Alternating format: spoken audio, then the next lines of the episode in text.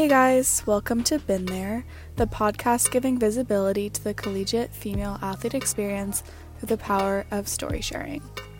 With athletes from across the country, we speak candidly about the highs and the lows of the life of a female college athlete. My name is Kira. Uh, I'm a varsity athlete at Stanford, and I'm going to be your host for today's story. So, today we're going to be talking to Nikky. She is a graduating senior on the lacrosse team at William and Mary. So, first, we're going to listen to Nikky's story, and then Nikky and I are going to talk again after and have a discussion about some of the topics that she touched on in her story. We're so excited for you to take a listen.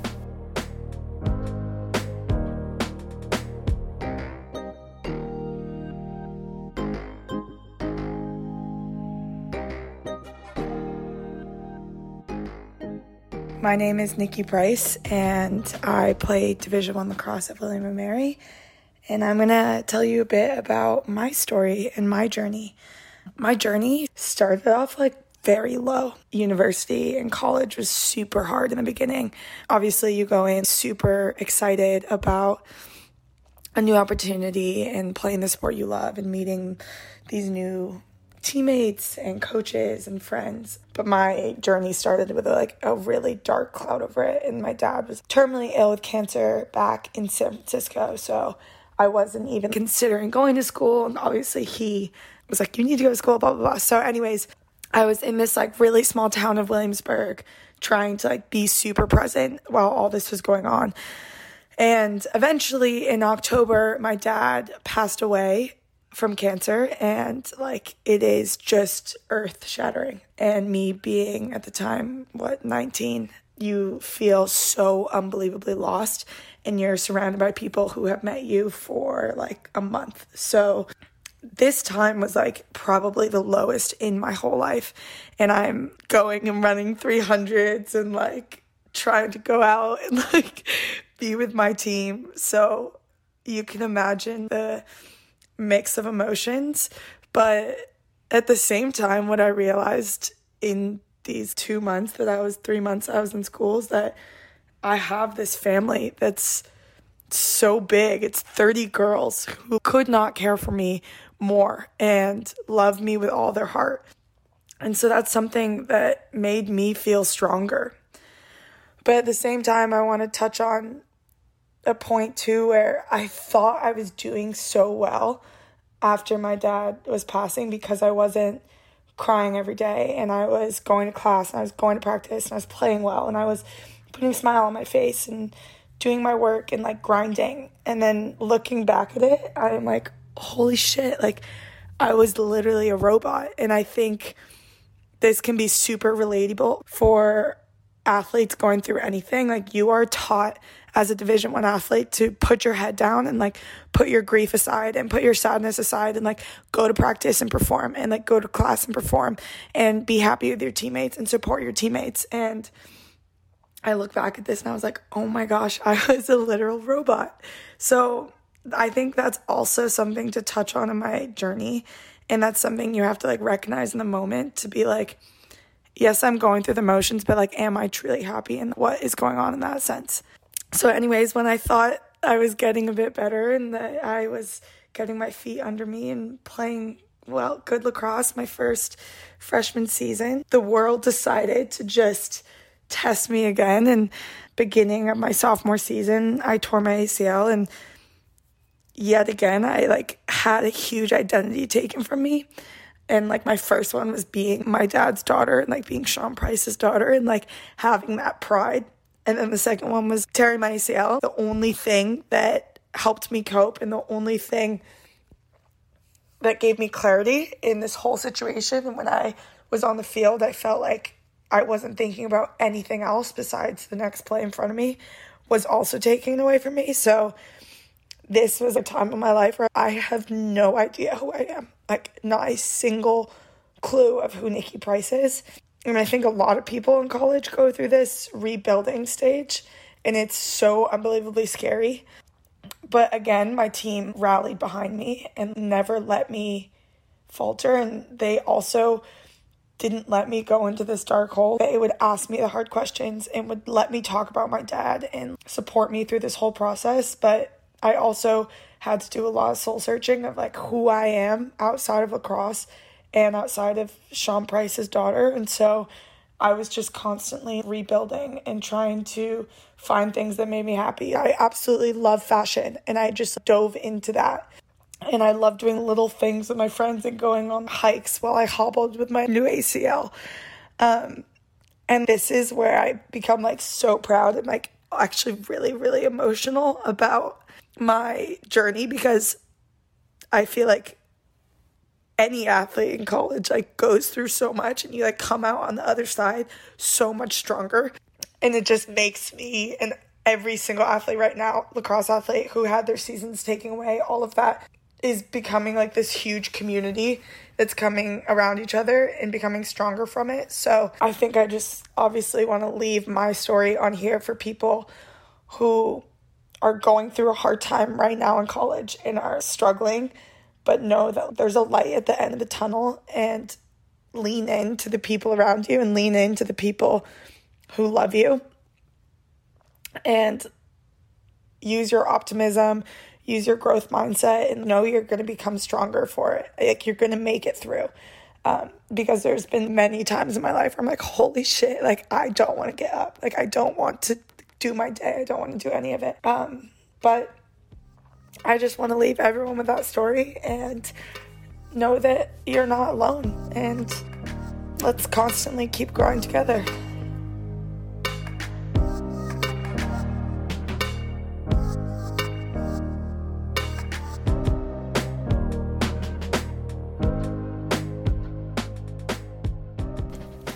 First, I just want to thank you for being so honest in your story. And what I think is really cool about your story is that so many little pieces of what you're saying are just so relatable to every athlete, although you definitely experienced it on such an extreme level. So, kind of going off that, um, every Division One athlete can relate to that college athletics is not something you can really prepare for. Could you just walk me through those first couple of weeks at school and transitioning into college and leaving your home? Yeah, of course. From an athletic standpoint, I always say this no matter how many 300s you run, no matter how much you lift, just from a physical standpoint, it is going to literally knock you down. You're not going to recognize your body. And I feel like I touched on this a little bit, but just the first month of seeing your body change from lifting as a female was really hard for me. You're running all the time, you're lifting, and that's what you're supposed to do for a sport, and that's how you get successful. But in high school, that was not the ideal body. So I think going off the bat, that was really challenging for me. Another part as well is that every day you have to show up for practice, no matter, again, my dad was terminally ill with cancer. I'm in this small town that in the beginning I absolutely hated. And no matter your circumstances, you had to literally show up and perform and hold your tears back, hold everything that's going on back and show up. So both of those I think were like by far the hardest aspects of being a division 1 athlete is just performing every single day. And then at the same time though, you realize that everyone's doing it and that's kind of why I said in my story that every single person on my team was with me and some other people had really hard days and you kind of have to like lift each other up and that's when you become a family and a team.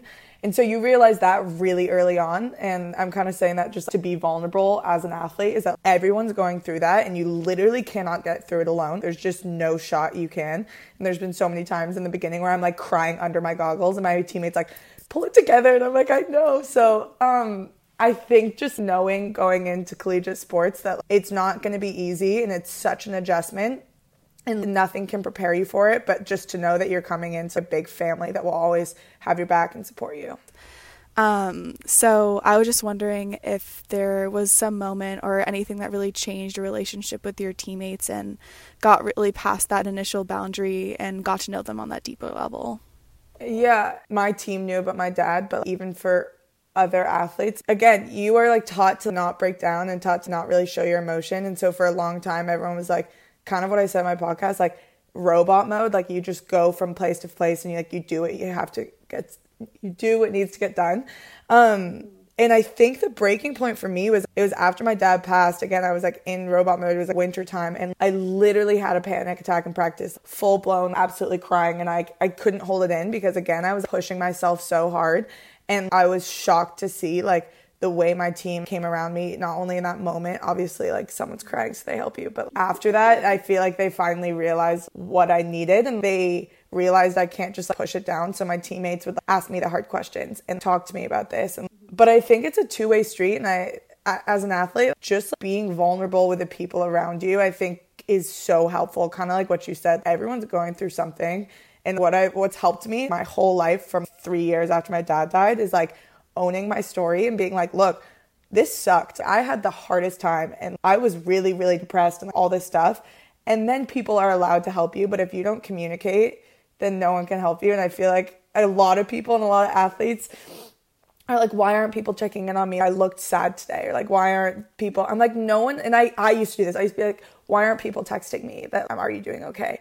But no one can read your mind. And I used to get so upset about that. But I think once you realize that and you ask for help, it's going to make the world of difference. So I think that was the biggest turning point. And then after that, my team constantly rallied behind me in everything I did.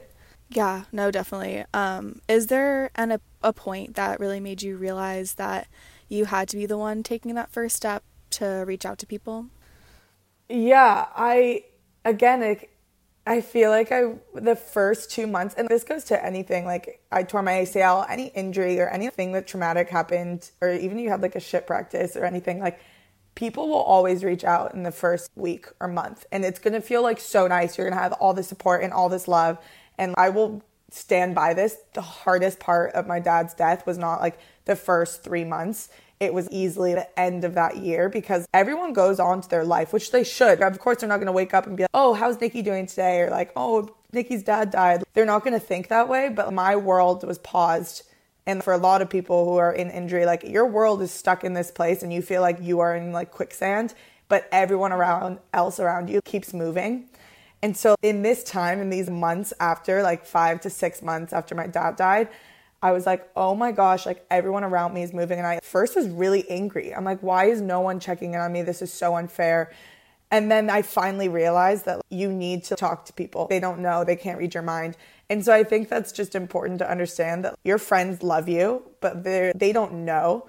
And so I think that's the like most important time with anything as a division 1 athlete is like after the initial shock of anything just to know that no one can read your mind and communicate and be vulnerable and people will help you. So yeah, I think that's just so important is being able to feel confident in yourself and just knowing that people will support you once you take that first step. Um, I was also just wondering if you used any other resources, like school resources, during that time.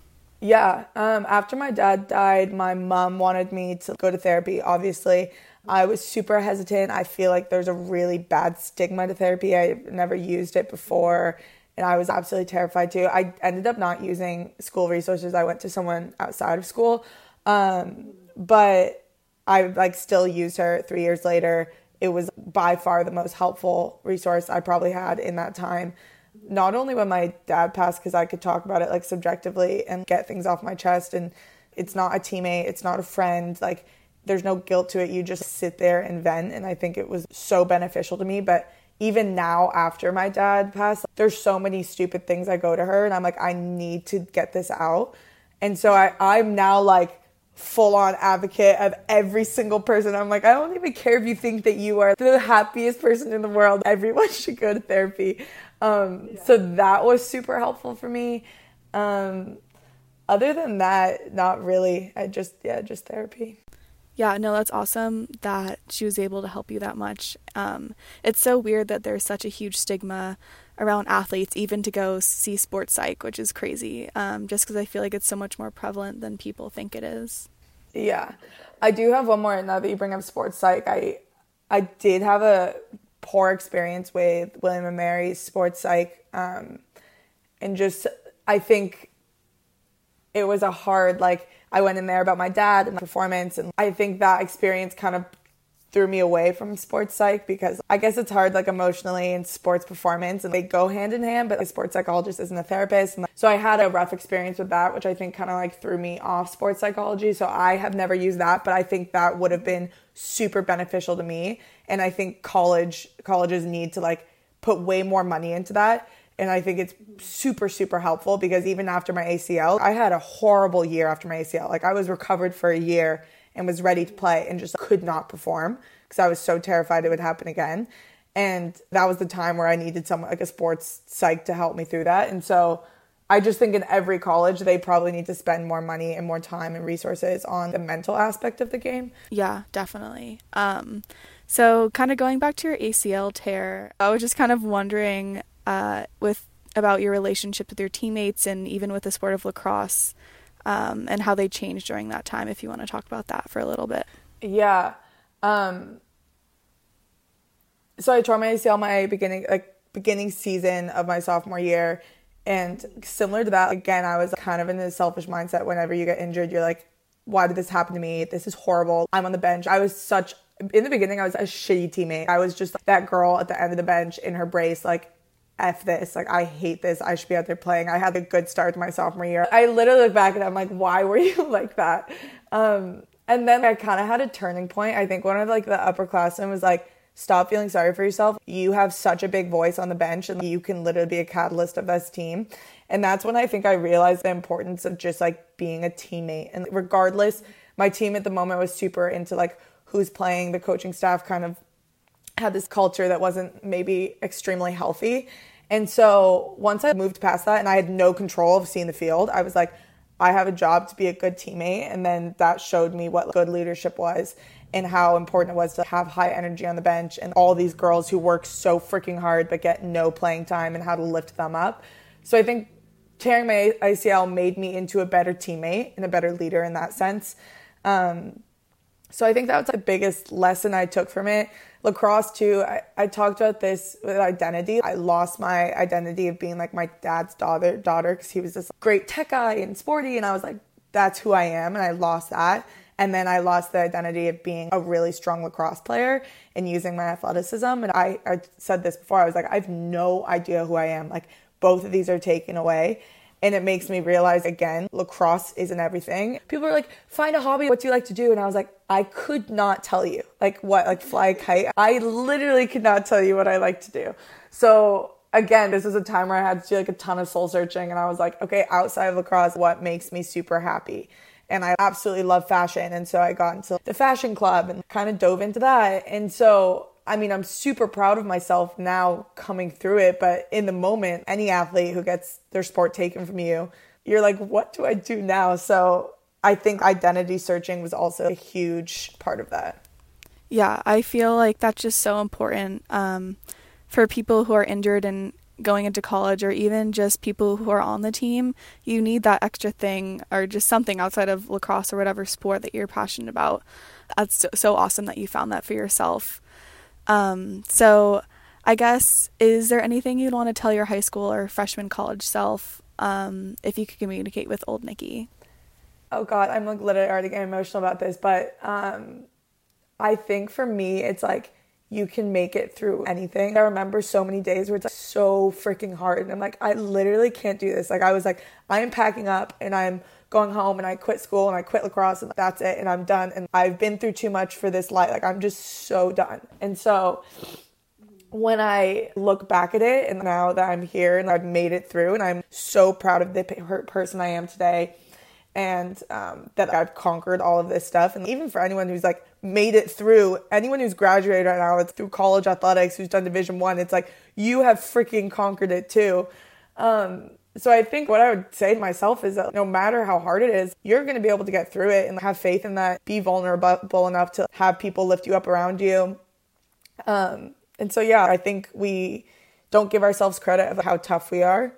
And then my last thing is at the end of the day is own your story. I had such a hard time talking about my dad for the longest time. I couldn't.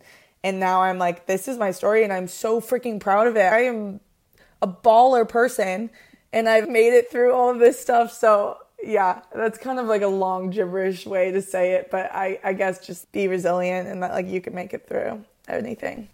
Yeah. Uh, thank you so much. Um, so your plans for next year, you said that you're going to Scotland. Yeah, yeah. So I'm going to do a master's program at St. Andrews um, in Scotland, which will be fun. I'm going to be playing lacrosse there. The program's a bit different. So I literally, there's like A team, B team, C team. It's like not Division One and stuff, but I'm going to be playing and coaching, which is crazy. So I'll play for like the top team and then coach the lower team, which will be cool. And I'm doing um, a master's in global marketing, which I really would love to get into if I could work in Europe and do marketing. Um, and then I just um, reached out to the Scottish national t- um, lacrosse like coach, and I'm gonna try out for that team because my grandfather was born in Scotland, and that works out. So, anyways, things seem to be falling into place, and I can't wait for this new opportunity. I'm just excited to like meet new people and experience new things. So yeah, it's gonna be it's gonna be a new adventure. wow, that's just gonna be such an awesome experience. Um, and I'm so excited for you. Uh, and I just want to say thank you so much for taking the time uh, to share your story with us. It's been awesome to hear from you. Yeah, I'm honored to be part of this podcast, and I think it is going to help so many female athletes. And again, if I literally heard this when I was a freshman, I would be like, wow, like I really needed this. So I'm excited to be part of this. Yeah.